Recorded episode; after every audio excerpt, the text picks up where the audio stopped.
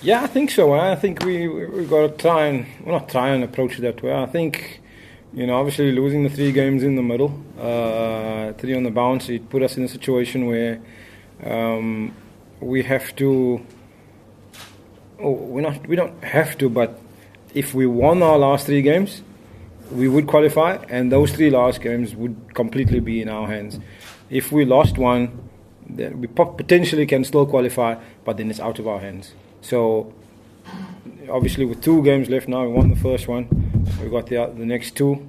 We have to win them to qualify, and and that is putting things in our own control. Whereas if we lose one, we've got to hope for somebody else to beat another team or a couple of times, whatever, and then maybe we still have a chance. So we don't want to have to go through that.